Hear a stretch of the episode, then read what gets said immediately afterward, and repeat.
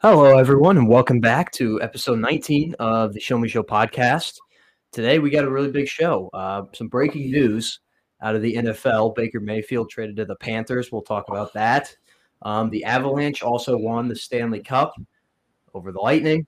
Uh, we have a little bit of Cardinals talk as the All Star break approaches in the MLB and how the Cardinals season and recent weeks have gone. Then we have tough scene of the week.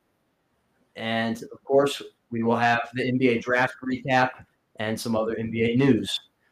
Um, and without any more, let's get right into it.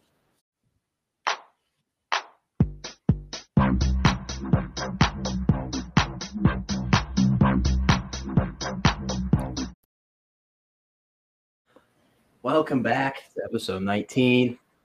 I'm Luke with my co host, Cam.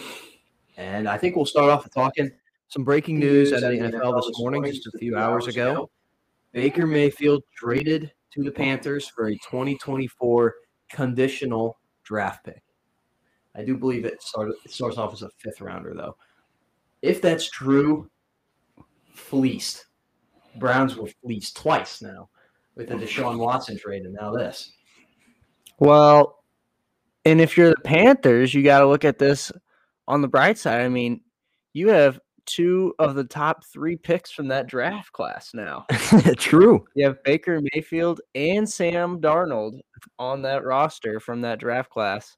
Uh, Baker Mayfield was the number one pick, and Darnold, I think, was the third pick. Who was the two? I think it was Saquon. So, Uh, hey, um, hey, you never know. so yeah, Christian they- McCaffrey for Saquon. They could make it all three. they could get all three. Although that would uh that'd be a funky trade. Yeah. But uh I think I've I don't know if we've mentioned it on the show, but I've been seeing this trade happen for a while. Oh yeah, you've mentioned it a bit on the show. I sure. uh I thought Baker was gonna be a Panther a long time ago, actually, probably about a month or two ago. I was like, I think this is where it would work best. Um, it would help with um, the development of Matt Corral, I think, because they're actually pretty similar. If you watch Matt Corral in college, he's he can throw from the pocket, but he also moves around a lot. Baker did the same stuff in college. Could throw from the pocket, but was also very good while he was moving out of the pocket. So I think this will also help Panthers fans and their eyeballs because they don't have to watch Sam Darnold this year anymore. Yeah. Which- well, that's good for anyone. Good for the average NFL fan. Yeah, that is good for everybody's health, especially for the people in uh, city of Queens, the city of Charlotte. Um, you know, and it also is just awesome Browns, awesome Browns moment from a Steelers fan Yeah. and just an NFL fan, and just a fan of comedy, all at the same time. You know, the I love it. the Browns, you know, they they get Deshaun Watson in this uh mega deal, sending the Texans all kinds of stuff and picks, and uh, basically giving up a big chunk of the Browns' future for him. And they sign him to a two hundred thirty million dollar deal, a lot of it guaranteed. And right now, it's not. It's looking like he's at least not going to be able to play next year. They haven't uh, handed down his uh, suspension yet, but uh, they have his uh, Talked about it. hearing has concluded.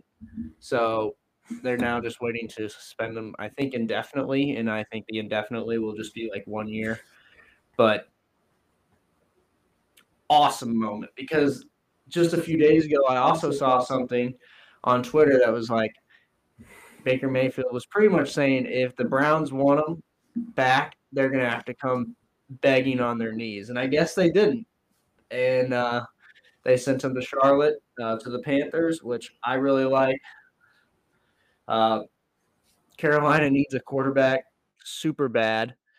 Um, if they want, I mean, we saw, you know, with Teddy Bridgewater a few years ago, uh, that when they had at least a somewhat competent quarterback, they're able to compete. They're in the. It was kind of like uh, uh, I guess not really the Falcons. They weren't the games that the Falcons lost last year. They weren't really in, but uh, trying to think of a good comparison team. Honestly, the Lions in a lot of games last year. You know, they were in games. Uh, the Panthers.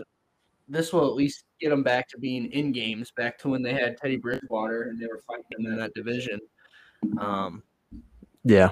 tooth and nail. But I don't know if it's going to make that much of a difference, It'll- especially if you know.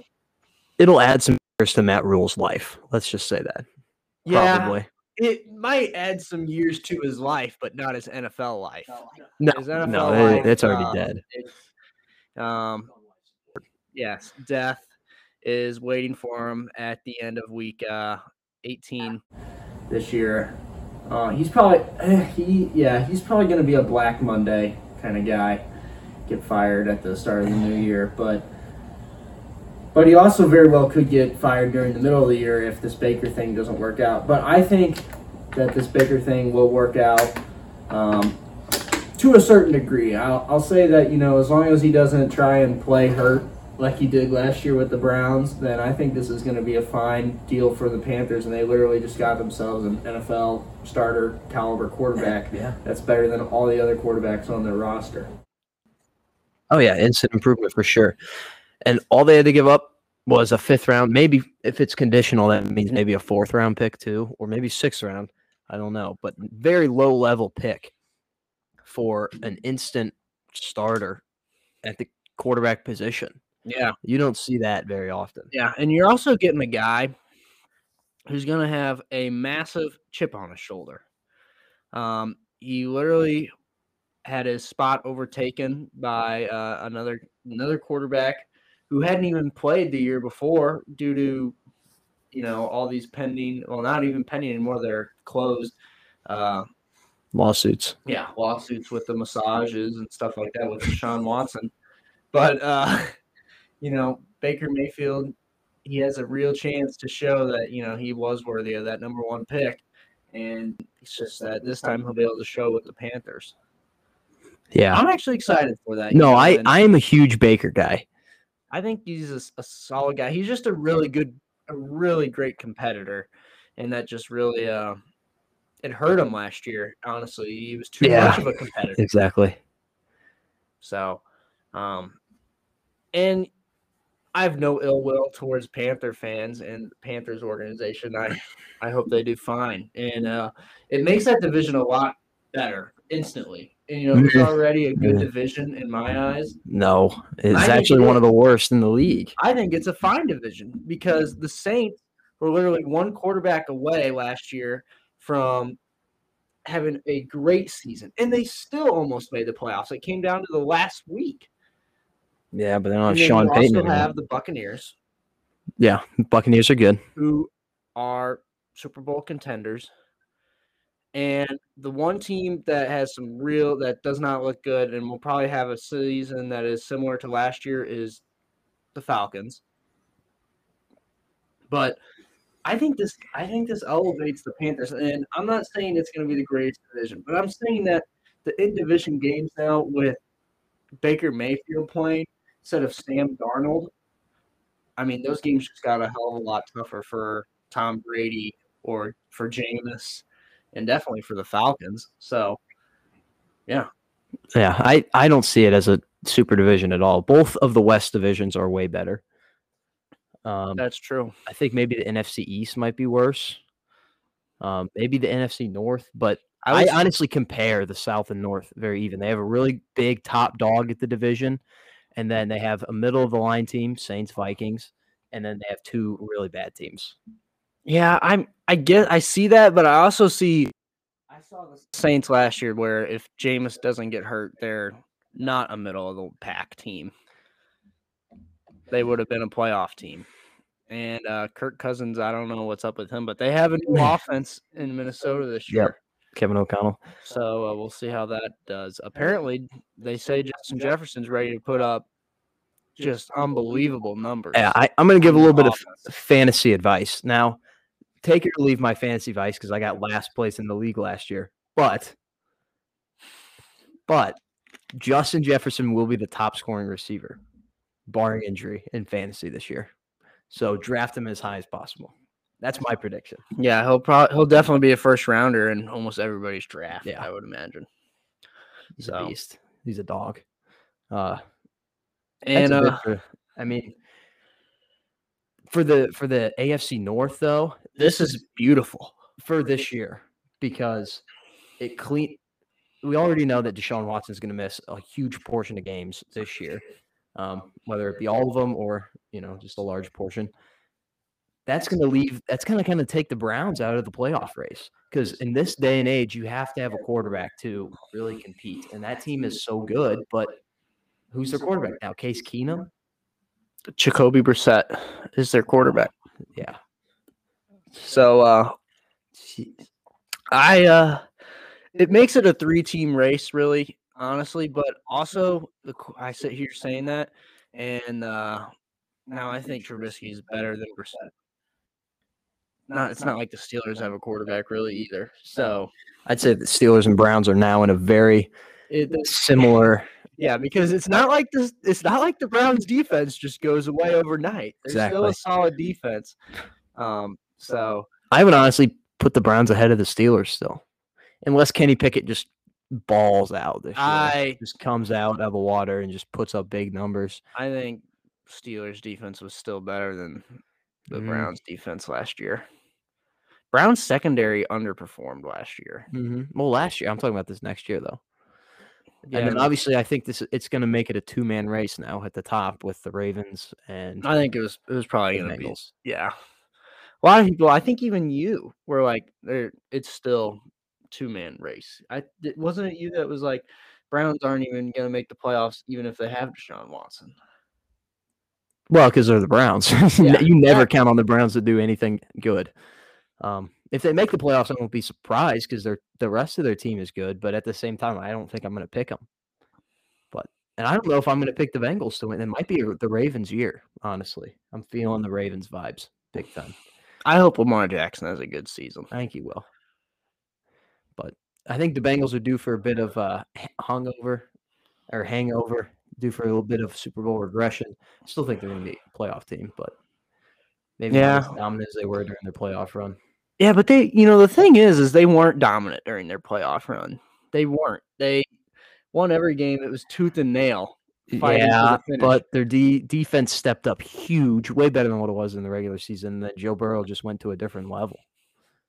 Like their team, the whole team stepped up. So that's why I think they're due for a little bit of regression. Well, I don't know, but yeah, this certainly takes the Browns a step down now in the AFC and in that division.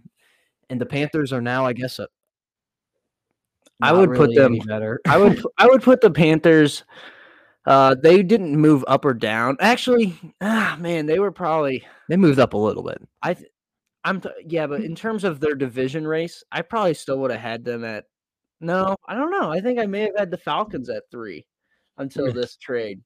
Yeah. So I would uh put the Panthers at three, uh Bucs Hmm. one, Saints two, uh Panthers three, Falcons four. Man, that's tough. I, I still might have the Panthers last just because how bad the rest of their team is. the Falcons have a few pieces here and there that are pretty good, um, but they're they have no Matt, they have no, Matt Ryan no more. So who knows? Yeah. Um they're the problem with them is uh they're trying to train a rookie quarterback in Desmond Ridder. And they're the person that's supposed to show them the way is Marcus Mariota, who was a, a s- He's, you know he's a he was- failed starter. Yeah, he you know he was a first round pick too. He was a number two pick, and uh, his career hasn't done much of anything either. So, uh, but he that offense will be interesting. What they're going to try and do. I mean, are you going to try and make Mariota a pocket passer, or are you going to let him move around a lot? I would suggest letting him move around a lot, but is he going to be accurate? We'll see. We'll see. Speaking of the South, too, Stanley Cup Finals, um, the Battle of the South, the Tampa Bay Lightning and Colorado Avalanche. Last time we were on the show, it was through two games. Avalanche were up 2 0, and I said whoever won game three would win the series. Uh, That I was fake? Wrong. I was wrong about that, but I still, at the very beginning of the playoffs, I called the Avalanche winning. I've said the Avalanche are by far the best team in the playoffs the entire time, the entire postseason. I haven't backed down from that, and they proved me right as they won the Stanley Cup. Yeah. Um, this was my takeaway. I, I remember texting this to my dad uh, when I was watching games game six. I did not even open my eye to watch a single second of Game Five. But I didn't Six- either. Game Six, it was a fever dream. Uh, I watched pretty much the whole Game Six, and this is what I came up with. Avalanche were so much better. It was just that the Lightning had a Hall of Fame goaltender. Yeah, Vasilevskiy is he was unreal. he has So, been unreal for the Um, last few seasons. He, I mean, he literally looks like a future Hall of Famer. So that's pretty much what kept the Lightning in it, if you ask me. Um, and yeah, I mean, they have some good, they have some great players, but not as many great players as the Avalanche had, and uh, they were Avalanche are so fast, and uh, it showed. So Yeah, they were just by far the better team. Cale Makar, the defenseman, takes home the Conn Smythe Trophy, which is the playoff MVP. Uh, I don't remember the last time that a defenseman has done that. They probably showed the stat, but um, it's very rare for a defenseman to win, you know, an award like that. But Cale Makar is not your average defenseman. You know, he's kind of bringing in a new. He's fast. He skates fast. He can score goals and then he can also defend. He's going to be he's a future star. I mean, he kind of already is a star, but he could be like top player. yeah, I mean, Like he he is a generational talent. yes, So, I mean, we'll see. The thing that I think is funny, I think we mentioned this last time. Um, big hockey fans hated the Lightning because they're sick of them winning the cup. I and they were all rooting for the Avalanche, but it's going to be the same thing. Avalanche are hot, man, and I think they're going to be right back in the spot probably next year and maybe the year after that too if guys don't leave for a bunch of money. So they're gonna fans are gonna be in the same boat. They're gonna be uh, rooting the Avalanche out in a couple of years, I think. Yeah. Cale Makar is the only the third defenseman who's either 23 or younger to win the playoff Conn Smythe MVP trophy. 20, 23 or younger. Yeah. Yeah. Man. Yeah, he's going to be around a long time, and he's going to be good. Yeah. They uh they're actually their parade uh was pretty mellow. I didn't hear anything about it. Yeah, and uh they marched around uh Denver. Coors Field and Denver and stuff like that, but it seemed like they they had their fun and then they were back to earth. I don't know. Nothing too crazy. They got their there. set their sights set on another one. Yeah, next year, maybe. unfortunately. Um, so Kroenke gets his second win of the year. I think at this point we have to admit defeat because he took.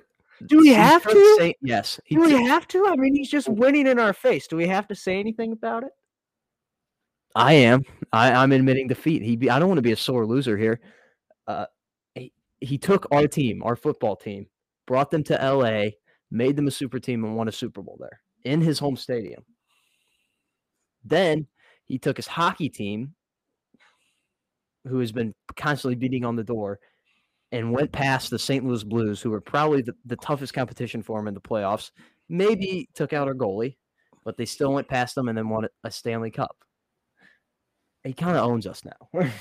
Yeah, not as much as I hate to admit it, I hate him, but Yeah, and he also owns uh the Nuggets, right? And suck. and We yeah, but guess what? They also have the reigning MVP two times. So True. Reigning two-time MVP. Man, he just he just So- doesn't lose. And he also owns Arsenal, which is like one of the biggest soccer teams in the world. But Yeah. They're not that good though. whatever. So unfortunate, tough scene for them. But I mean, it wasn't like a. It was two very good teams in the Stanley Cup, which is something we haven't had in a few years. Obviously, last year Montreal, they were. I don't, I don't even know how they made it. And then the year before with Dallas, really, you know, a top two team. But this, you could argue, these were the two best teams. You could say maybe the Panthers, you know, Mm, Penguins or somebody like that. But maybe the you can make an argument. Blues. Maybe the Blues. You can They won the same amount of games as the Lightning. Yes, but you could also make the argument that Lightning and Avalanche were probably the two best teams. So and there was some good hockey, with the exception of game two. So, uh, entertaining series for sure. I didn't hardly watch any of it, but Game six, watching game six, uh, it's a weird comparison, but I had the same feeling. It was like watching game seven of the 2016 World Series when I was watching the Cubs win the World Series. Hmm. I had the same feeling. I was just watching the clock tick down in that hockey game, and the Lightning just weren't doing anything. They're, the Lightning were pretty much still playing defense the the whole third quarter, and I was like, "This is just sad." And it felt just like that Cubs World Series win against the Indians. Watching watching that, so I was in the same place too. I was in the movie room, just watching it, and it just hurt. But what can you do? Yeah, sports. What can you do? Um, I guess we can move on to the Cardinals here. Another one sore subject to another sore subject. Uh, they're falling off a cliff at a very slow rate here. And I don't like it. Um, let's see, the last time since we've last recorded, I went to a game and they dominated. what game was that? They uh, played the Marlins and won nine nothing. Waino pitched a gem. Oh, was that the Yepez game? Yeah, Juan hit two. Yeah. It was awesome. And uh, Goldie hit one as soon as we sat down. But uh, since then, yeah, Yeah, I mean, I think since we last recorded, it was they played the Cubs at home and lost two out of three, and the Cubs are a bottom five team in the MLB. Uh, and then, obviously, like you said, the Marlins, which wasn't a bad series, but it should have been a sweep. And you know, two outs in the ninth inning, Yeah. game three, I fumbled it a little bit. Helsley, who's been so good all year, gives up a two-run homer, and the Marlins win the game. One of the season too. Yeah. that he had given up. So you can't really fault him, but at the same time, it's also a very Cardinals thing to do. And then we had a three game series with the Phillies over the weekend. Arenado hits for the cycle in game one. He lost. Kind of a maybe a Mickey Mouse cycle if you saw the last uh, single that they gave him. But Kinda, yeah, I know what you're talking about. kind of a Mickey Mouse cycle. You you make you know you can decide. Um, the third baseman like it was a rocket off the bat, but the third baseman like bobbled it, and then when he threw it to first, he overthrew it. But had he made a good throw, I think Arenado would have beat it out. But you could argue for the arrow with uh, the error, excuse me, with the bobble there. I respect the score's decision there for just using his eyes and being like, you know what, that's the cycle. Yeah, I respect that. That's kind of also something I respect about hockey referees.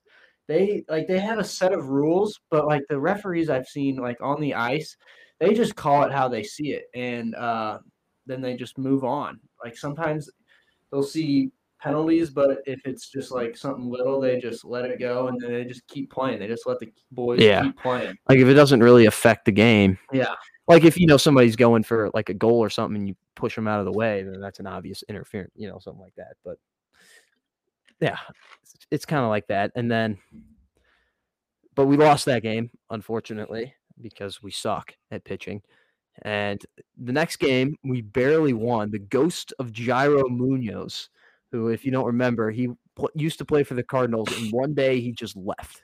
He was on the team and like they're all showing up for the game the next day and they're just like where is Gyro and no one had any clue where he was and he flew back to his hometown which is in like the Dominican maybe?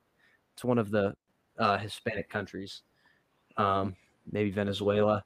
He just flew back without telling anyone and then he asked for his release um, now he's with the Phillies and he had three RBIs to come back and tie up the game after the Cardinals did something that's only happened 11 times in the history of the MLB, which is hit four consecutive home runs. Arenado, Nolan Gorman, Juan Yepez, and Dylan Carlson had four in the first inning off St. Louis native Kyle Gibson. And and then obviously the Phillies tied it up. And then Arenado saves us in the ninth inning with a home run to squeak out a game, and Zack Wheeler dominates us on Sunday Night Baseball the next day. Mm-hmm. And then now we're playing the Braves, and we're probably going to get swept. We have just been dominated in the first two games, and we're probably going to be dominated in the next two games. I Mikolas goes tonight though, so we might be able to salvage a game.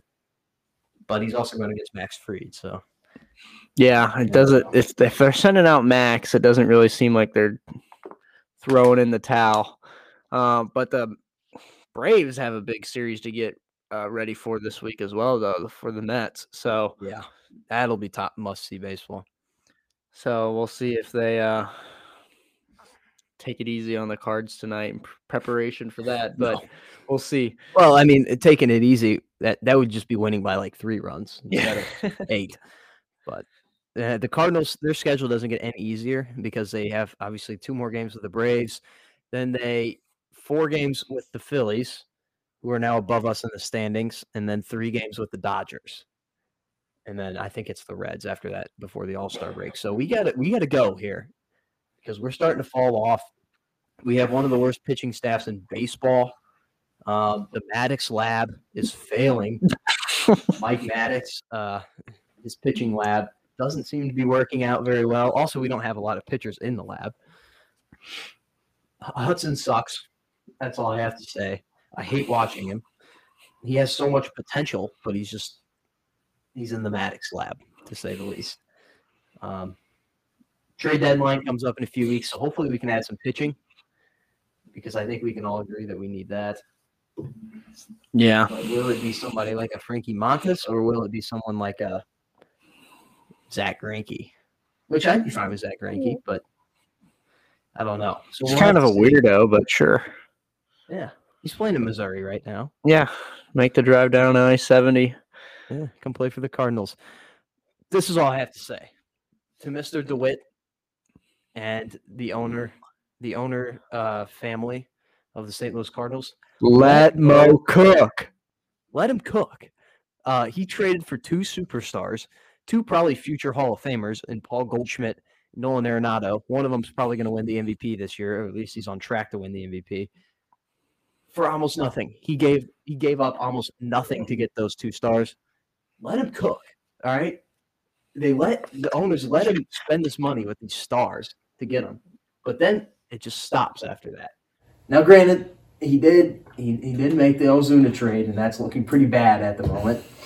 Um, and he did make the Randy Arozarena trade, which is also looking pretty bad at the moment. But in the grand scheme of things, Goldschmidt and Arenado, great trades, and they're carrying our team right now. So I think we just let him cook. Yeah. Um, Although I feel n- like- Nolan is starting to get back to Nolan lately, but he was really having a rough couple of weeks there.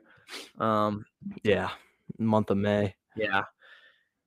Well, not even just, I mean, parts of June, Yeah. late June was not great for Arenado, but he's uh obviously hit for the cycle the other night. But I don't know. We we were throwing out some names that we'd like to see in a Cardinal uniform. Sandy, oh, I'd love I I'd love to trade for him. Unfortunately, I think we have to give up more than Ozuna at this point. Yep. It's a little late to try and go back. No take back season the MLB, it turns out. Um, but yeah, they need some pitching. Uh, will we get pitching or will, you know, the DeWitt family and Mo, you know, take the take the trade deadline off? And, Well, they uh, usually do. So you know, Sleepy Joe, you know, Sleepy Mo. no, So, I I'm a Mo enthusiast. I think he, he But- could do more, but I feel like it's more of the ownership that holds him back.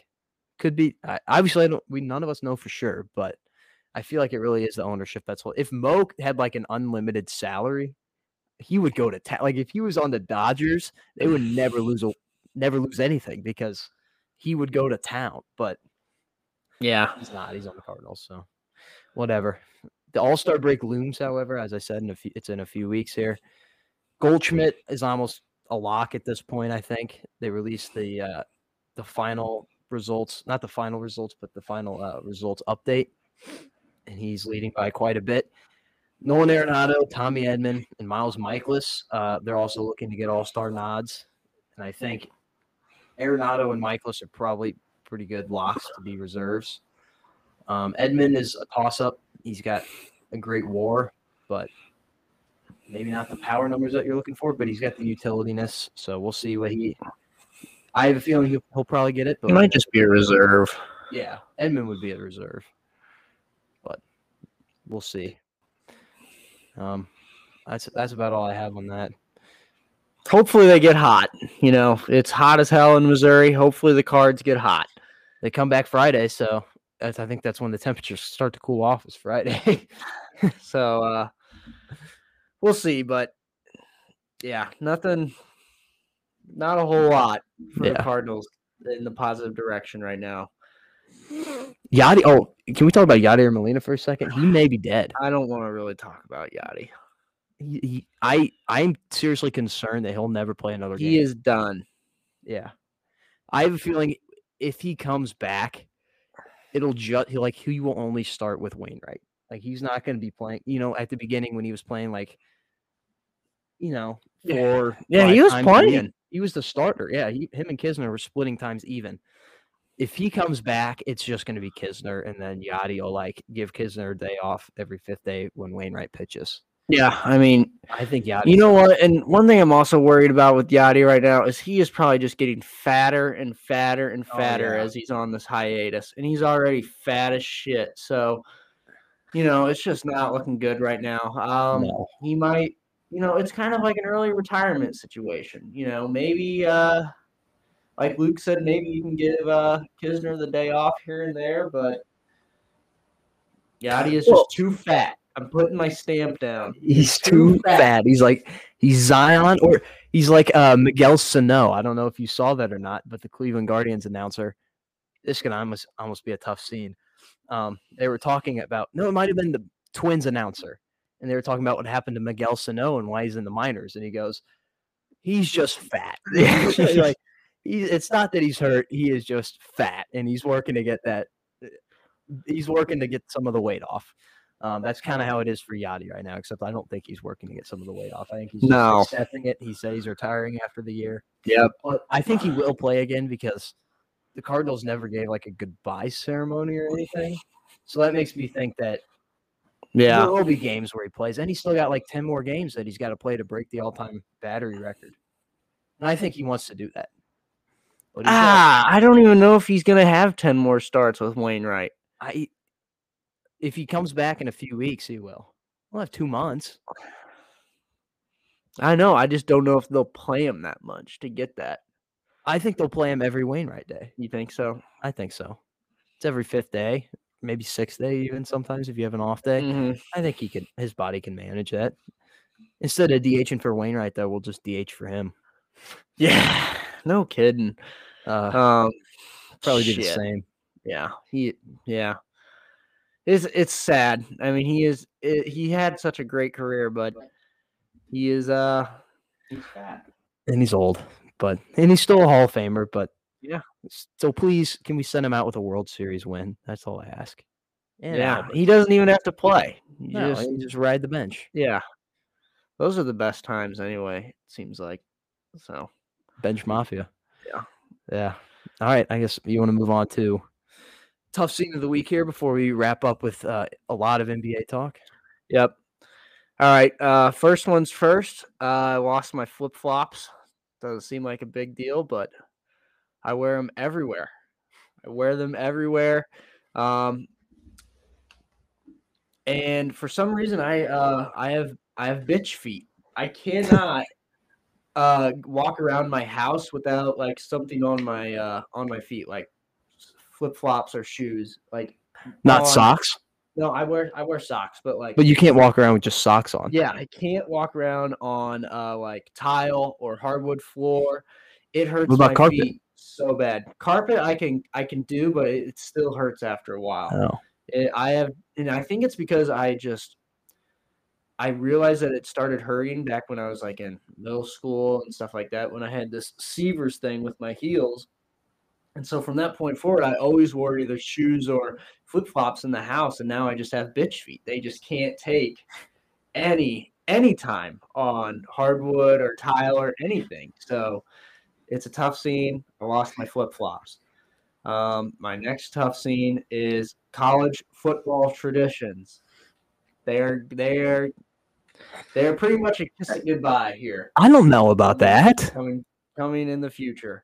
Conferences, yeah, but not not traditions. College football traditions in terms of rivalries are going to be gone. for the most part. What rivalries will we will we be losing? We will be losing just in the Pac 12 as of right now. As of right now, we will be losing Stanford and all the Notre Dame ones because Stanford is looking like they're going to be moving and Notre Dame's not picking a conference. And USC and UCLA, yeah, it's going to be cool to watch them play Big Ten teams, but it just looks so weird geographically. Um, now, one thing I'm also uh, worried about is also college basketball, is where it's heading with the ACC looking like it's something weird's about to go down with the ACC. Yeah. And ACC basketball is going to look so funky. And ACC basketball is just an American treasure. Mhm. And I Kind of like really Joey Chestnut. Of uh, yeah, like Joey Chestnut, but it's just looking like some of these conferences are just going to go completely under and get dissolved. It's looking like the Big Ten and the SEC are just going to be two mega conferences. Um, I know I saw something like the Big 12. It looks like they're going to be bringing in half of the Pac 12. Yeah. Or what's left of it. And the ACC What are the hasn't good done teams in there? anything yet. Uh, I saw one thing that said Virginia, Clemson, Florida State, and North Carolina were all going to be absolved into the SEC. Now, let me just say this right now: three out three of those four teams right now, if they had to play an SEC schedule today, they would just get absolutely football. shit rock. I mean, In football. unreal. They would just get crushed. Um, and in basketball, if those, how many of those teams would probably get wrecked in the SEC right now? I think- Carolina would do perfectly fine. yeah, Clemson might be the only one that would struggle. Yeah. Uh, but Virginia, yeah, Florida and, State uh, maybe, Florida but- State. Yeah, Florida State had not didn't have a good ye- year last year either. Yeah. Virginia and Carolina would be fine. They'd though. be fine. But uh yeah. And it's there rivalries in the Big 12 as well, you know, some of them it looks like they might go away because it just seems like teams are looking to leave and stuff like that. Um there's not a whole lot of rivalries in the Pac-12, honestly, that no. we're losing. Uh, one that's going to suck is for Oregon. Oregon is losing a lot with this. Yeah, I- I don't know where they're gonna go. Washington are really the only two big schools left in the Pac-12 besides Stanford, but it looks like Stanford's leaving. Um, Well, I wouldn't really consider UCLA a big football school anyway. Yeah, but they're they're they play in the biggest market in the Pac-12. Um, and they're they're kind of back right now. Chip Kelly. They had a solid season last year, and it's not like USC's been good at football in a while. Um, the No, yeah, the only uh, they're going to be good this year. the only two teams that have made the college football playoff from the Pac-12 are Oregon, 2015, and Washington. USC or UCLA has never made the college football playoff, True. and they both left. See, Um, what teams are close? I know Utah was close one year. Yeah, Um, Um, who else has been close? yeah, that's pretty much it. Yeah. honestly. Um, Oregon's been close getting back a couple of times, honestly. Yeah. Uh, but I, you know, it's one thing. Also, you know, you look at right now, uh, for students, you know, like at go to the University of Oregon, you're not going to have USC week, which you know is a big game for Oregon um, when you have USC come to your campus. Um, just stuff like that. Uh, You know, teams that are leaving conferences, it is going to shift rivalries.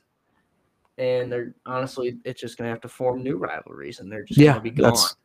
no, they're not going to be gone. Like when I look at the Texas and Oklahoma, they have a rivalry in themselves. So when they move, that won't change at all. Mhm. Um, you will lose like an Oklahoma Oklahoma State rivalry, but at the same time, you're gaining a Texas Texas A&M rivalry, which I think will be better.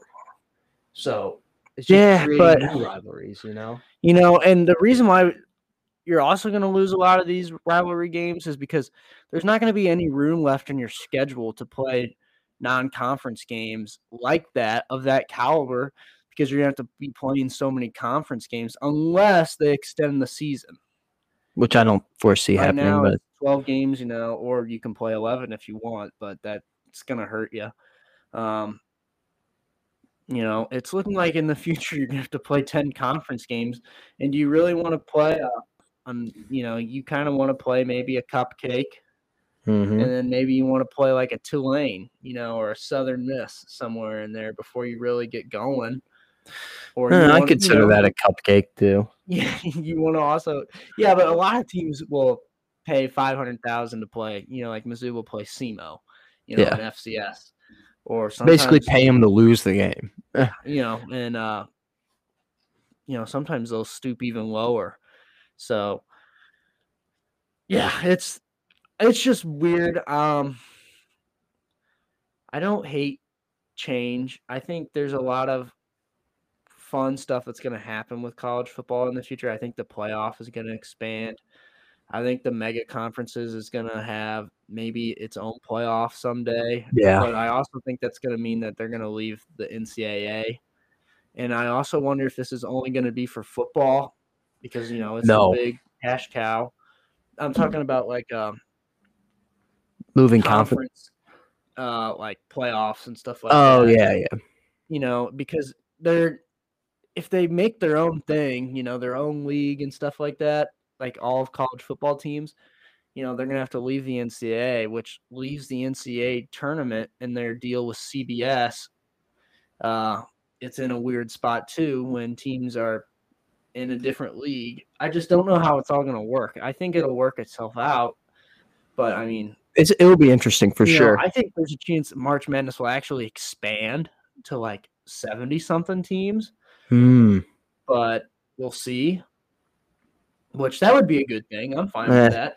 A 64 is such a clean number is though. such a clean number. I think, you know, if I think that would just mean you'd have to have more playing games if you Yeah. go higher numbers. Yep. Which isn't such a bad thing all the time. Uh, we've seen some really awesome playing matchups over the past. Hell, there was a good one this past year with Indiana and oh shit, who did they play? Wyoming. Yeah, I think the other one was better. I forget who it was. Uh, They went to overtime though. so and you know UCLA went to the Final Four out of their first four game.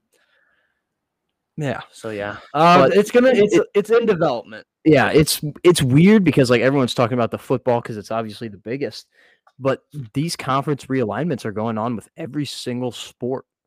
Like you think about swimming or tennis, basketball, baseball, softball, you know, all the sports, they're changing conferences. And so it's it's gonna be weird for Yeah. sure. I mean, it's it's weird that uh, you know schools are gonna have to buckle up and double uh, travel budgets for in you know the Big Ten.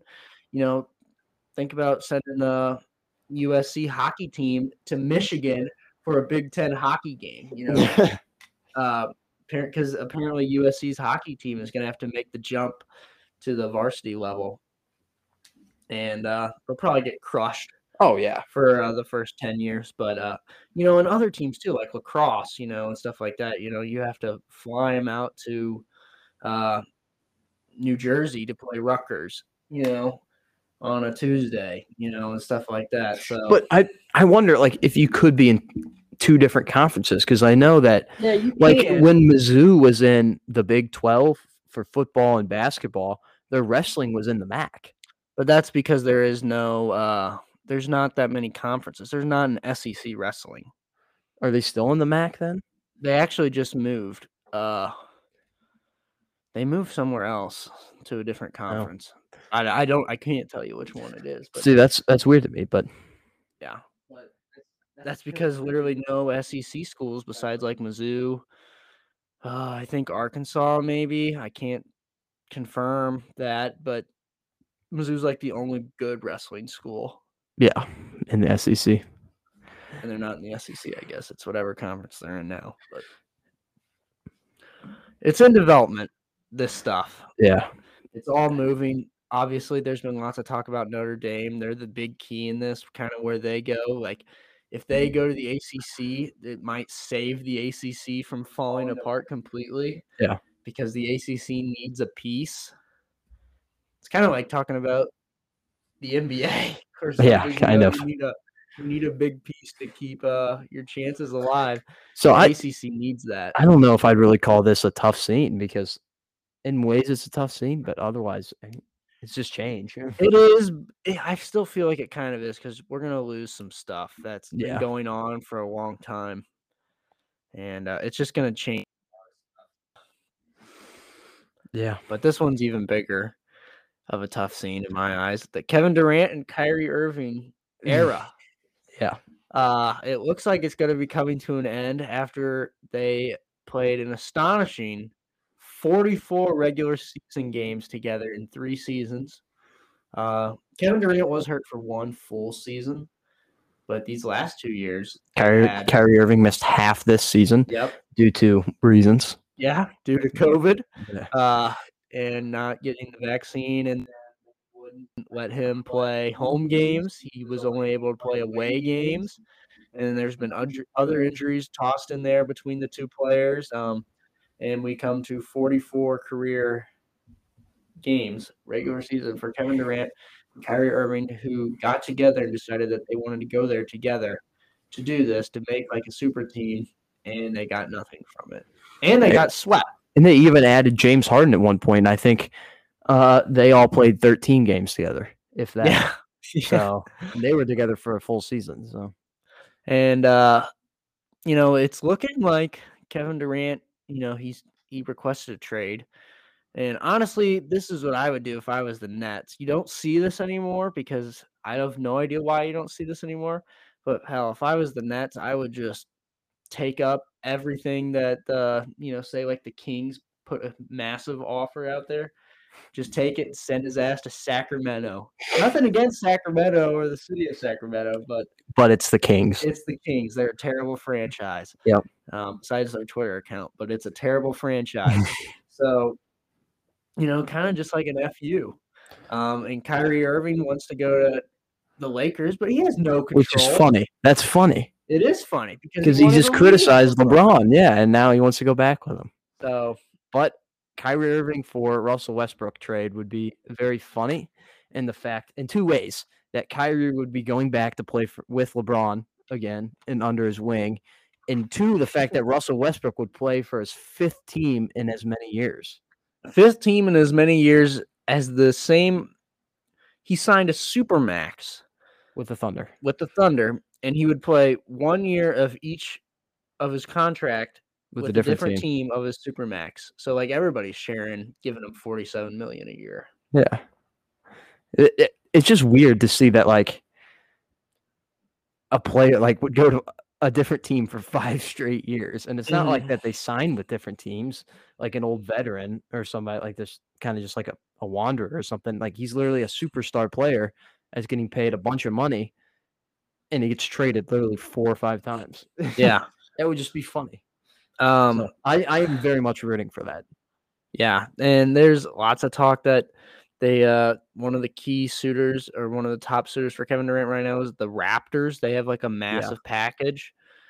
Um some there was a short time frame that the Warriors were up there, which would be crazy and just chaotic and funny.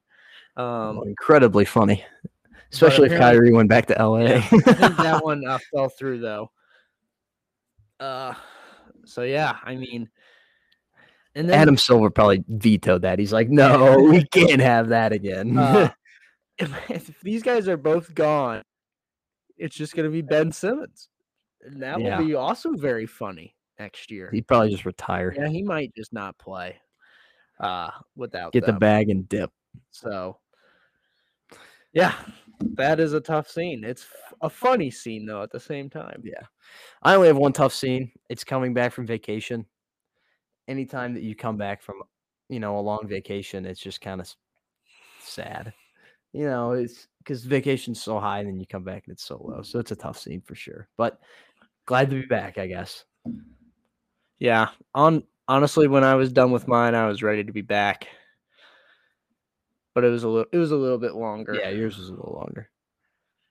And the last uh, couple days I felt like I was in a small town USA when I was in Gettysburg. So yeah. Oh, all right. I guess we can move on to a little bit of NBA headlines in the draft here to wrap up the show. Yeah, although we will have two wheel spins for Two NFL. again? Yeah. All right, I'm down. We also have to talk about Joey Chestnut. We could do that right now if you want. Yeah, we'll do, we'll go ahead and do that. All right, all right. Postpone the NBA for a little bit. For the greatest American hero uh, since George Washington, maybe even more of a hero than George Washington. I don't know. Yeah. I this is what I brought up. Now, let, let me ask you this question. Who had slaves, George Washington or Joey Chestnut? Not Joey Chestnut. I can Joey tell you Chestnut that. doesn't have He, any do- he does not. George any. Washington did. And that may move him up the pedestal. True. So uh, Joey Chestnut claimed his 15th Nathan's famous hot dog eating championship in Coney Island, New York on the 4th of July. And it was an incredible scene. Oh, it always is. It always is, but Last year, last year he broke the record with 76 hot dogs eaten in what is it, 10 minutes? yeah, it's 10 minutes. Yeah. I rewatched it uh, yesterday because we actually missed it live, and we'll get to that here in a second on Oh, why we missed it. Still pissed. Um, but basically, you know, they bring everybody in, they give everybody a huge, uh, like announce of who's going to be in the competition and whatnot, and they always save Joey Chestnut for last. On a broken leg, they raise him above the crowd on this like huge uh, riser that rises up. And then uh, No, I don't think it was a broken leg. He had like a ten, like a torn tendon or something. no. Well, But everybody he was on crutches and had yeah, a boot he on. Had, though. he had crutches, and he was uh he was a wounded warrior. And then he went into the competition and ate 63 dogs, um, while also choking out uh somebody from the crowd who came up with a Darth Vader mask. I'm pretty sure they were protesting like animal Cruelty or something. Yeah. because they're you know guzzling down glizzies at an unbelievable rate, uh, right there in front of the the nation for everyone to see. But you know, mid mid match, Joey just takes this guy, and it honestly looked like he snapped his neck from Yeah. my angle of everybody that took video of it on Twitter. It looked like he snapped his neck, and I thought the guy was dead. But you know, uh, they just and it's funny because on the ESPN has like been re-airing it, but they don't show that part live. But they actually do end up showing it once the competition's over. So it's Yeah. not like I guess they just weren't panned on Joey when it happened, and they just moved forward with the broadcast. But uh, crazy American hero, 15 out of the last 16, and the only time Joey Chestnut has lost the Nathan's famous competition was he It was it 2015. fiancée broke up with him before the contest. It was like four days before the contest. Yeah. and he just he just couldn't stomach it, literally, But- and he didn't win. I mean, you think about 63 hot dogs. That's that's not even close to his top performances either. No, I don't even think that's top 10 Joey Chestnut performances. 63 hot dogs. That's six point three dogs per minute. Yeah, have- that's they like call it DPM, dogs per minute. So uh, that's that's literally eating a hot dog every 10 seconds for 10 straight minutes. it's Do crazy. you get like water to dip it in? Yeah, you have to. You pretty much dip it in water. I- that's the only way you could do it. So you, it's basically it's you have the hot dog and you basically just shove two of them in your mouth, and then you have to shove two buns in your mouth, pretty much. You don't even put the hot dog on the bun. That's that's fake. You got to put the hot dog on the bun. there's That- not. There's no time. They just hand you dogs, and then you just go. So they should have it like made up beforehand. Like at least 60 for Joey well, they just clear the table so fast, and it's everybody. There's, you know, there was a couple guys. Uh, I think Esper a like forty something. I think, and I think some guy got close to fifty. I think he had like forty five. But yeah, That's I mean, ridiculous. And to think that last year he did it 76, that's 7.6 DPM. Yeah, exactly. And that was his. That's the world faster. record. Seventy six. Like, how does your Um, stomach just Well, he's, so he's a he's not human, I don't feel like. Well, apparently, so there's a. I don't know if you've ever seen the thing on ESPN. They used to like run these things like called sports. Oh yeah, I know They uh they did one on Joey Chestnut and like the Nathan's famous hot dog eating competition, and uh, these guys are hurting for days, I can imagine. like days. They just feel sick to their stomach, but they do this stuff kind of year round. I mean, Joey Chestnut, like uh, one another thing he's done, he's like eating 41 hard boiled eggs in eight minutes or something like that, and uh, you know when like I Isn't he bu- ate like a bunch of shrimp wontons and like Yeah, he had like yeah, uh, 308 minutes or He something had like uh he also had 23 six inch Philly subs in Oh, eight minutes, I think, or 10 minutes. I can't remember. It's crazy. I mean, six inches. You know, think about Subway, you know. how many? 23 of them Yeah. in eight minutes? Yeah, something like that. Oh my god. Um, and honestly, there's the other contestants have some crazy food eating feats as well. Um, the, the one guy like guzzled a a gallon of pink lemonade in less than 30 Yeah. seconds. full gallon. There's uh one guy, one contestant who had eaten 276 jalapenos in like five or ten minutes. It was incredible. Um yeah, just competitive eating is a crazy sport. I can't believe it's not covered a little bit more. MLE, Major League Eating. That Uh, actually what it is? Yeah, MLE. Uh, Joey is number one in the world still, and Well, obviously. was able to keep his belt even pending injury.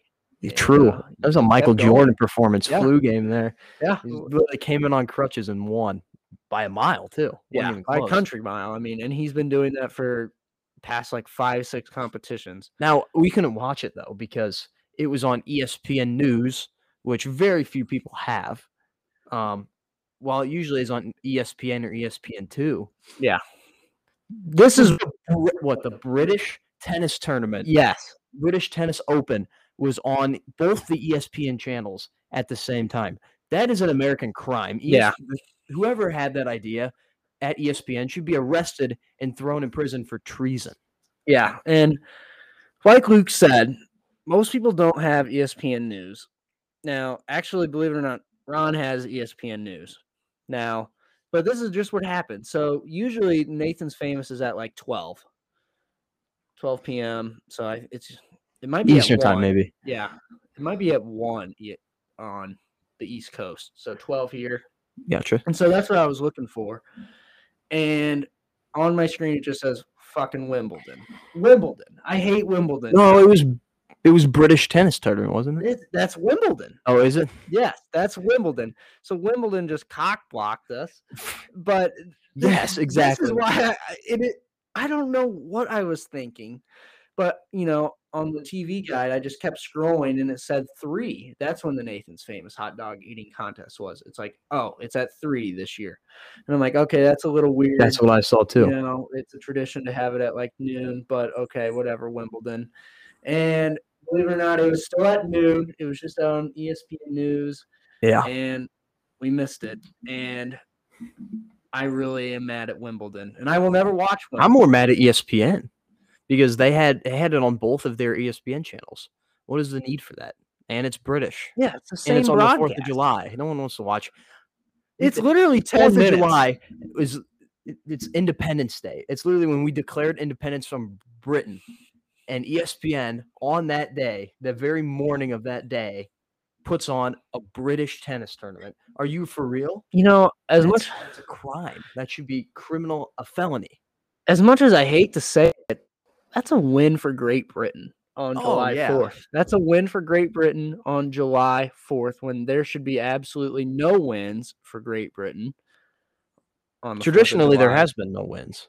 Exactly, but they just broke that tradition. Yeah. Another broken tradition. Unreal. So you can count on me now. I don't watch tennis, but you can count on me never watching Wimbledon No ever. Never. protest. We we the Show Me Show podcast officially issues a suspension, a protest of the Wimbledon Boycott. Wimbledon 2023 and the suspension will last indefinitely. forever. Indefinitely. Which will be forever. We will never, never, unless you know the creator of Wimbledon wants to come on the podcast or something and apologize, then then maybe. But until that moment, Yeah, so we can kill him. uh, maybe not. Maybe we just Eh, Maybe just kidnap him. they did commit treason, Eh, punishable by death in 1776. True. So, uh, But yeah, that's the Joey Chestnut uh, scenario. I guess we could move on to the NBA draft here. That was that happened a couple Thursdays about- ago. Yeah, about two weeks ago. By the time this comes out, uh, there's a few things that have happened since then. A lot of people got super maxes, uh, including let's see Darius Garland, Nikola Jokic, obviously Zion Williamson, which was a little bit surprising because he didn't play that much. Karl-Anthony Towns and Ja Morant all got super maxes, respectively. Uh, Rudy Gobert was also traded from, Big trade. from the Utah Jazz to the uh, Minnesota Timberwolves for like four or five first round picks and Patrick Beverley. And Walker Kessler. Well, I count him as one of the first round picks because he, you know, he was a first round pick and he, he hasn't played yet. So, but I think Patrick, there was another player too, but he wasn't big at all.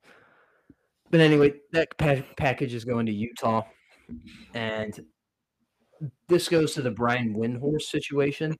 I don't know if you saw that, but he before the trade, he looked at the Royce O'Neale trade like it was him for like a second round pick or something like that. And they're like, why would Utah trade a starter? Why would they trade him away for such little value at this point in time? And that trade really flew under the radar. But Brian Windhorst picked it up and he's like, Danny Ainge, who is now the GM of Utah, is is slowly rebuilding this team. And he was basically saying that Mitchell and Gobert were going to be gone before the next season Yep. started. And Gobert is now gone. So Yeah. very uh, good detective work there by Brian Windhorst, to say the least. Yeah. They might set up some like Thunder situation, or Danny Ainge might. Yeah. He's already halfway there, you know, by trading Gobert for all those picks. He's just got Mitchell left. And then, boom, within like the next decade, maybe the Jazz will be back. If they can survive. they can hit long. on a few of the picks. Um, I think it's a pretty even trade. I, I would say the Jazz probably won, just because anytime you get that many first round picks for someone who's not top ten in the league, um, it's probably a win. But at the same time, Timberwolves get a piece they were missing. They they were missing a defensive, you know, big man. Even though they did have to trade away Patrick Beverley, who's the defense. You know, he's a big defensive guy as well. Um, Cat is more of the the offensive scoring big guy. Yeah, I mean, he won the three point Yeah, contest. So now you have Rudy Gobert. I think it'll be good for him. Um, they're trying to win now, so the picks don't really mean that much. Um, as the Jazz are not obviously trying to win now, Yeah. And eh, Yeah. Um, I'll say this. It didn't really hit me until ESPN released a graphic and it showed me like their starting five. And it was like D'Angelo Russell, Karl-Anthony Towns, Ant Man Edwards, and Rudy Gobert and some other dude. And I was probably like, Jarrett Culver. I was like, holy shit. Yeah, That is a good starting five in the NBA. Now, this is one thing that I'm a little confused about is like Karl-Anthony Towns, he, you know, he plays center. Um, so does Rudy Gobert. double Um, center, big man lineup. They're they are completely different. Rudy Gobert can still score, but he doesn't score in the numbers that Cat does. Um, are you gonna just move Cat out and like try to guard forwards and guards? Because you know, if you why would you you want you got him Rudy Gobert because he's a rim protector, and you don't want them out and about on you know the perimeter. You want them down low being a rim protector. So that's why you wouldn't got them. So that's an interesting. You know, they may start together, but they also may like as soon as the game starts, you know, gets going. They may only have one of them on the floor at at the same time. You know. Yeah. True.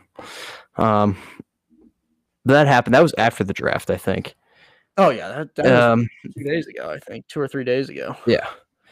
The the uh, the draft, however, very interesting. Uh, I think we all kind of thought Chet was going number one. At least I did to the Magic. Um, with Jalen Suggs being drafted last last year, I was like, surely Chet goes there. They need a big man. You know, they traded away Vooch uh, not too long ago. Um, but they go with the upset. They go with Paolo. Yep. I think I spelled his name wrong on the note sheet here, but Yep. Paolo Banchero goes number one overall to the Magic. Uh, him and Jalen Suggs very similar styles of play. I think Jalen Suggs is more of a guard, where Paolo's more of a forward. Uh, but they're both scorers, so we'll have to see how that plays out. Chet Holmgren then goes to the Thunder, who had number two. Excellent, excellent pick. Phenomenal pick. Already working out for him, it seems to Oh, be. yeah, he played the first uh, Summer League game was summer last game night. last night. Broke the summer league record for blocks in a game. And when the reporter was asking him in the post game, she's like, uh, "You broke the record for blocks in a game." He's like, "Only six? He's like, "Oh, I got to break that." Mhm. So uh, him, Thunder building something over here. Him and Josh Giddey. I like Giddey too. Oh yeah, he's them two together are going to be they're going to be unstoppable. Maybe not this year, but in the very very near future, watch out for the Thunder because they are rebuilding strong. Um, and then Jabari Smith goes to The Rockets. that's a fake pick. I don't care about the Rockets. yeah, I don't know what. I mean, they have Jalen Green. We'll see if anything ever John Wall? happens. No, John Wall is a Clipper. Oh yeah, that's right. That's right. I remember that. Um, then everyone's kind of like, all right, Kings, Jaden Ivey's right here for you. They're like, nope, we're gonna go Keegan Murray. I know he's a good player, but like, uh, He did. He did score in bunches last year, twenty four points per game. But I, I still would have taken Ivey. But uh, you always got to go with the safe pick there, so no one hates you if you get it wrong. Um, and you know what? There's always that. They always show that graphic. That's like the Kings. The team that picks after the Kings usually drafts like a superstar.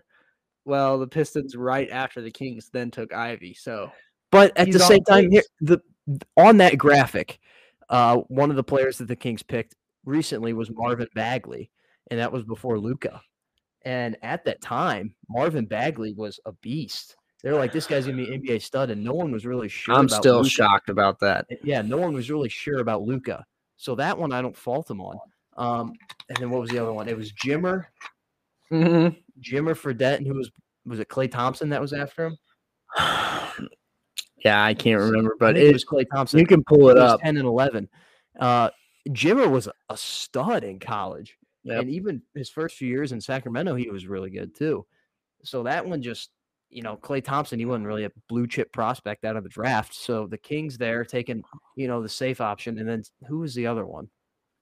Yeah, I don't It remember. Damian Lillard was the number six pick.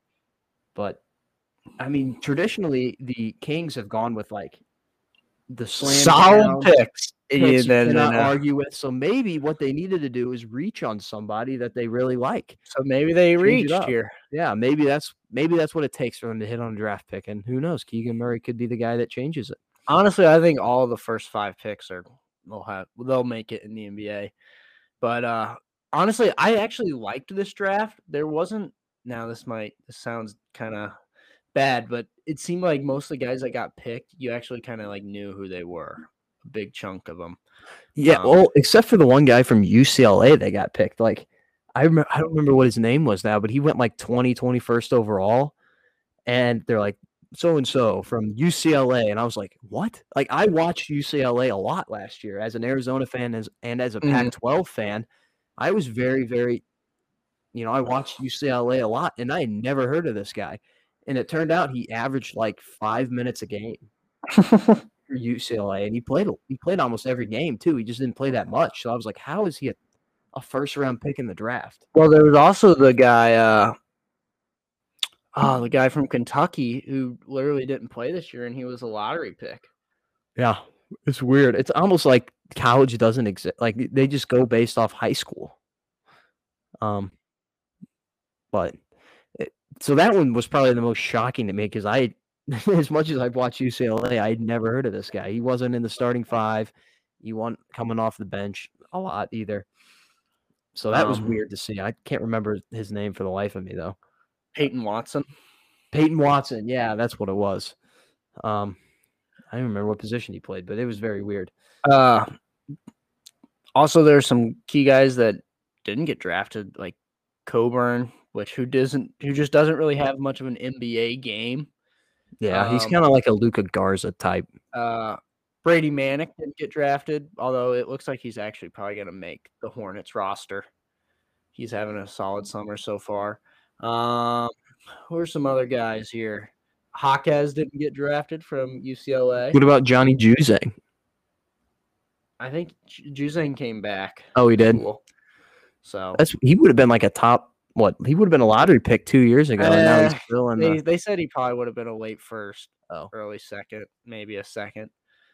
Uh, Hey, my respect to Johnny Juzang. All out to him. mhm. I Yeah. can't even hate him because whenever you come back and play for your school two years I love it. like that, that's respectable. Yep. Um, I think my winners of the draft, I have three of them here. I have the Pistons, the Bucks, and the Thunder. And the Pistons, I think, are a collective win in the draft. Not only did Jaden Ivey fall to him at five, um, but they also traded for Kemba Walker, who's washed, doesn't really matter, but they bought him out. You know, he's a former All Star. And then Jalen Duren out of Memphis. And fun fact about Jalen Duren, he's actually younger than me. He is the only pro. He's now currently the only pro sports player that is younger than me. So that's pretty wild.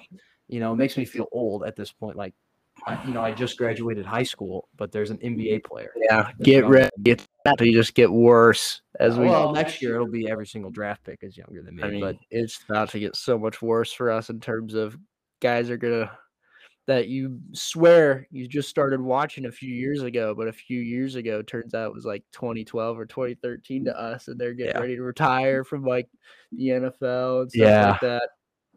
It's weird. that is true.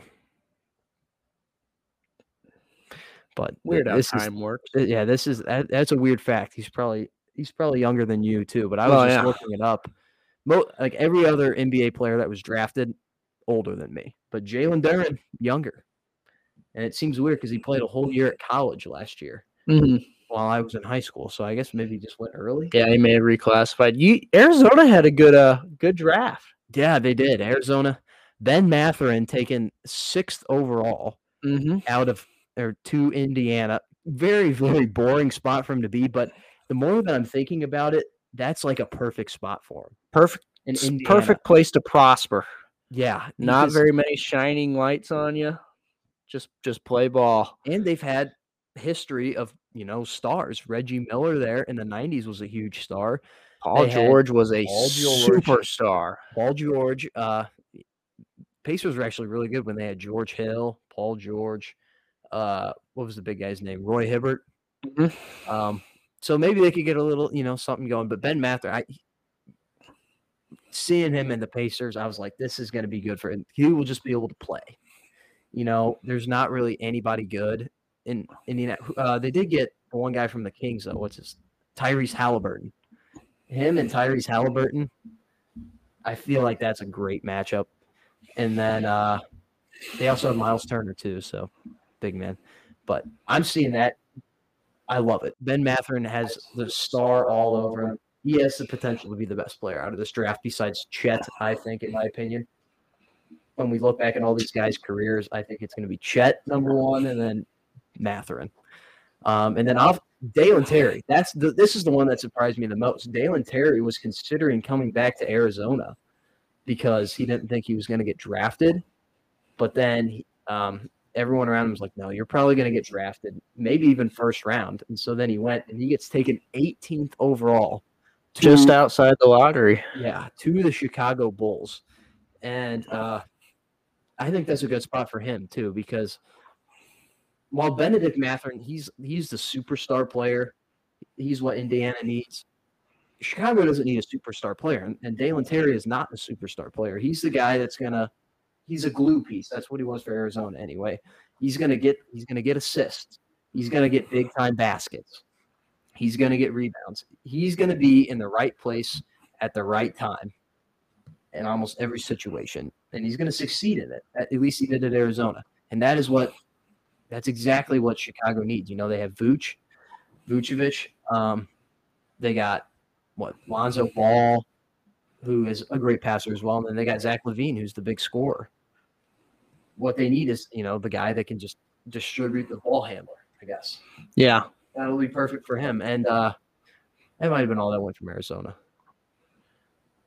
Yeah. Oh, Um, Koloko. Yeah, I was gonna He say early second round. Christian. too.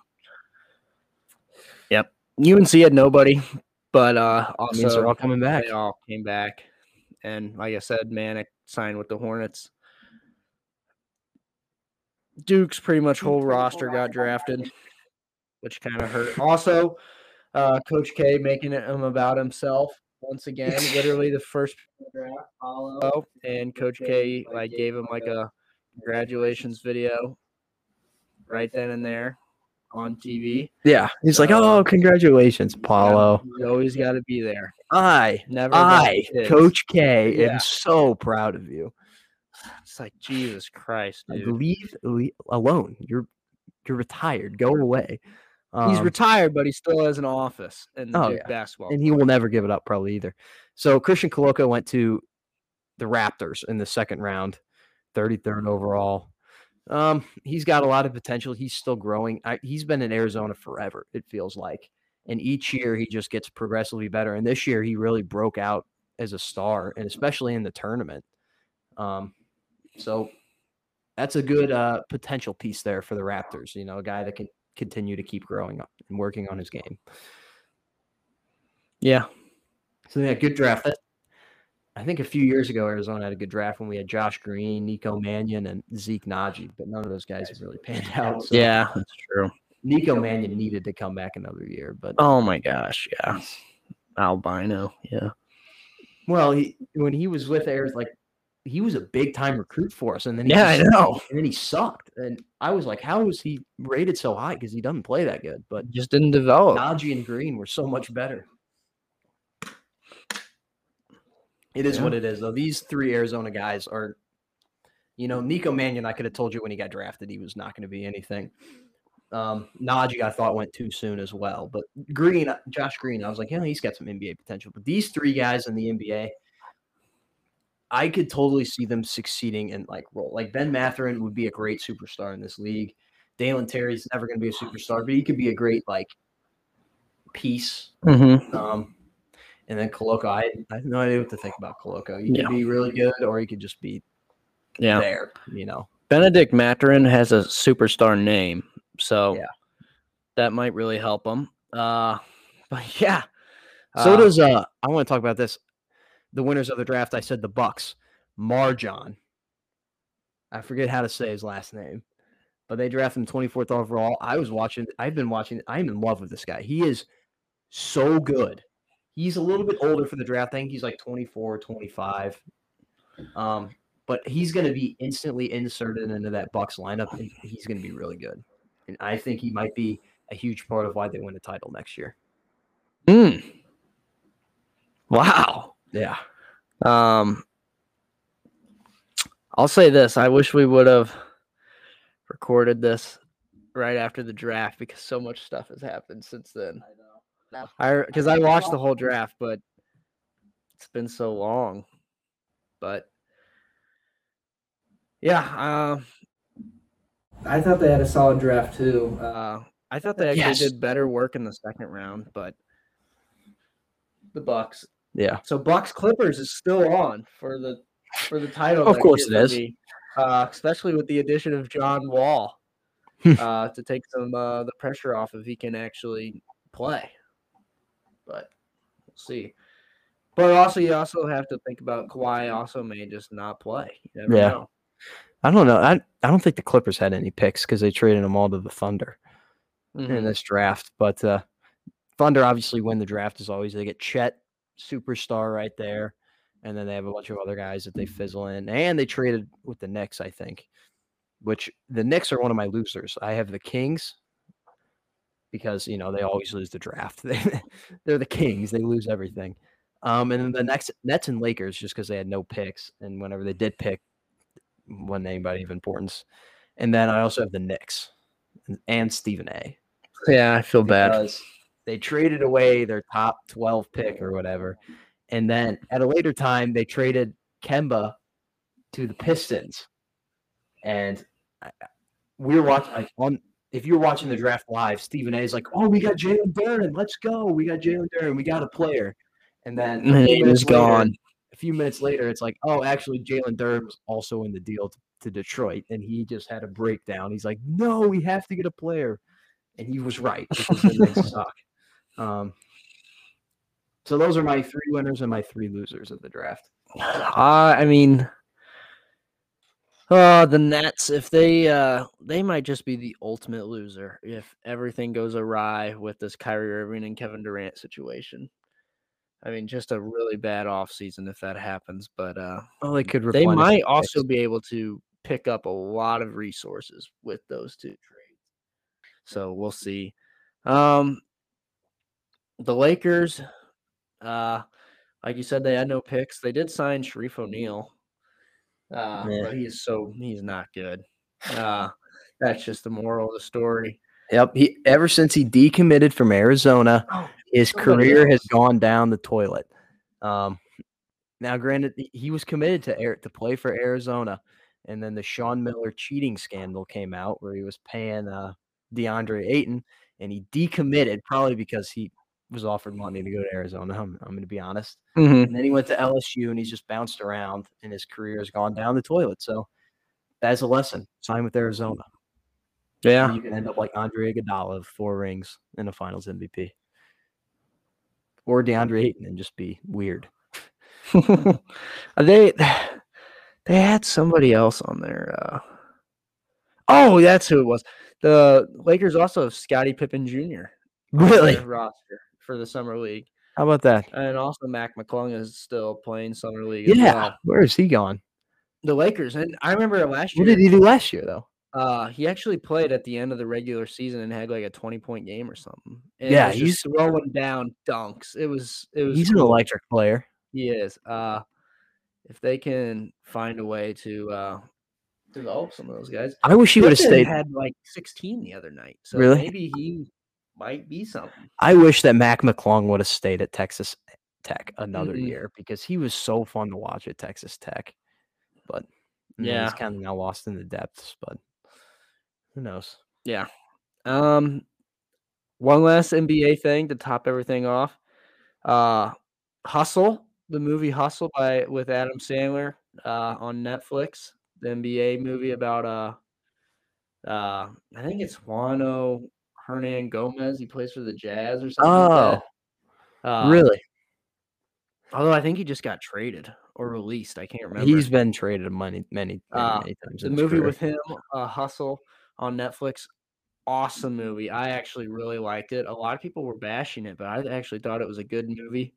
Another movie I've seen since uh, we last recorded, Saving Private Ryan. Must see if you've never seen. it. Really? You've never seen that before. I had never seen it before, but man, it was an awesome movie. Uh, five stars for me for Saving Private Ryan. Uh, and I also rewatched Ghostbusters one and two, and they were awesome with Bill Murray. Yeah. Um, we're gonna Movie, movie of the week. Yeah. movie, if I had of to the pick week. one, uh, the best out of the three would probably was Saving Private Ryan, but Hustle was way better than I thought it was gonna be. I'll say that. Well, that's good. Uh, We've got our wheel spins. oh, Um, yep. I'll get the wheel that, going. I'm gonna go to the bathroom, and Luke's gonna set that, up. Wheel of NFL teams. Hey, man, what did you down that Dr. Pepper? You already have to go. Yeah, I drink that and then Gatorade. well, this is staying in. I'm not editing this out, so you better hurry up with it. Just gonna pull up the. Uh, I wonder if there's a way that I could like set up the sound of the wheel because it the sound of the wheel like spinning is so satisfying. Um, let's see what teams have we done. We've done. We've done the the uh, Las Vegas Raiders. We've done the Washington Commanders.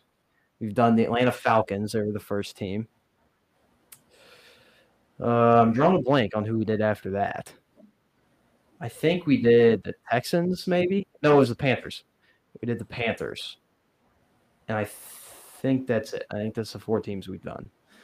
So got to get the wheel set up. We're just waiting for Cam to get back, I guess now. Drink down a Dr Pepper and a Gatorade before the show. It is the show is actually getting kind of long here though, but have to do the NFL teams. It's a tradition. Hopefully by hopefully we'll get all 32 NFL teams in. Uh like right as the NFL season is going to start. Like maybe the beginning of September, that's when we'll finish up with all 32 NFL teams. We might have to we have to double them up though if you want to do that. Oh yeah. Um, I was actually gonna say that from here on out, we might have to just do two, and there might be an episode where we might have to do like three because Get them all in. yeah, because uh, you know, we only do a show like once a week, so and the NFL Sunday is only like ten Sundays away or something like that. So which is beautiful, but yeah, Yep. so we might just have to start doubling up. So how many teams have we done? Have we done four or five? Because I've We've done I came up with four. we've done the Raiders, Commanders, football team, Panthers, Saints, not Saints, Falcons. Falcons, That's it. Titans. I want to say. I don't think we did the Titans. Is it Browns? Yeah, Browns. Okay, so we did do five. That Browns was the one I was forgetting. All right, here we go with the spin. This is the slowest spin of all time because the computer's lagging, but it's looking like, oh boy, looks like uh Bills, Bills, yeah, Buffalo Bills. All right, one minute on the clock. Yep. All right, you can start. You five seconds to think. All right, we'll go. First thing I think about with the Bills is Bills Mafia, one of the greatest fan bases in all of the NFL. Uh, they're going to be on a mission this year. Josh Allen probably might be a favorite for MVP. I think that's my pick for MVP is Josh Allen. Uh, Stefon Diggs, Gabriel Davis, great offense and great defense too. Although they got to step up in the postseason when there's 13 seconds left on the clock. Yeah, um, I think the addition of Von Miller is going to help more than people think. I think his contract is incredibly bad, how much money they gave him, but I do think it's going to help. I mean, we just saw it, and I mean, he helped the Rams win a Super Bowl, um, and he was literally Super Bowl MVP with the Broncos. You know, when he's healthy, um, he disrupts shit, and uh, you know they have some good defensive alignment at Oliver Company. Uh, but like Luke said, they need to step up. Yep, in the great colors as well. Uh, yeah, Blue and red, I love it. Buffalo is a great. And they're building a new stadium. Oh, That's I do have one more thing to add. Is is it their logo? Is it a buffalo? Like what is the when it's the bills? Like what is a bill? Like is that something you get in the mail from the government? no, Like, it's uh, or I think it's Buffalo Bill the like the the the character? yeah Buffalo Bills? Because their logo's a buffalo. yeah So it's just kind of weird that it's not a bill, you know? yeah. I've always wondered that. I saw something on that, and it was like Bill's logo explained. Huh. Well, I'm just gonna type in that Bill's logo explained. Eliminate them. We need to start like eliminating the teams. yeah, like writing it down. Yeah, so we don't accidentally do two.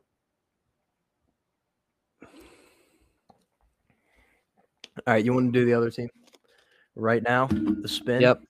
All right. Spin is going. Oh, this one's a little bit cleaner, not as laggy.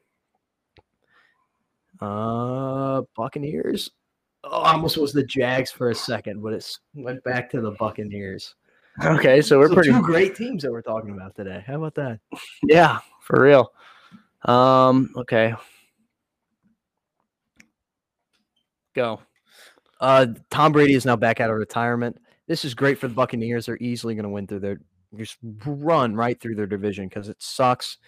They're going to be a contender in the playoffs again with the Rams and Packers and maybe some other teams, but I think they might be back in the Super Bowl this year. Maybe playing against the Bills. This could be a what we're doing today could be a future Super Bowl matchup. Yeah. Um, I don't think it'll be as easy as you think in the division. I think the Saints are going to be back. Um, because they were literally a quarterback away, and Jameis had them at seven and one. Uh, and the Buccaneers also, you know, Gronk retired, but there's also plenty of people that are saying that if Tom Brady calls him to come back, He won't, Gronk no. will just come back. I think Gronk's done. I think, but is OJ Howard still there? I mean, that could be a huge a piece. Oh, but they still have a great receiving core, one of the best in the league. That's it. Uh, but yeah, I actually saw like a reputable news source that said that if Tom Brady calls, Gronk will come back.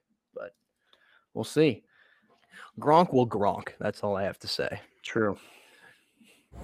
All right, great, great wheel spins. Shows in an hour and a half. And that's our show. Yeah, pretty much. Like I said, keep staying tuned to the Twitter if you're not, because through this time the shows have been very inconsistent, and they probably will be for the next month or so. Um, but so just stay tuned. Follow the Twitter, Show Me Show Pod. Follow uh, the Instagram if you want to do that too. Show Me Show Podcast. Just to uh, stay in touch with us and know when the next shows are, so you can listen. Hopefully, we can get some interviews on here soon. You know, maybe spice things up with the show, get something different, Mm-hmm. and uh, and then it'll be time for the NFL season. So Yeah, and uh, college football season, the last couple of seasons where things are like normal. normal.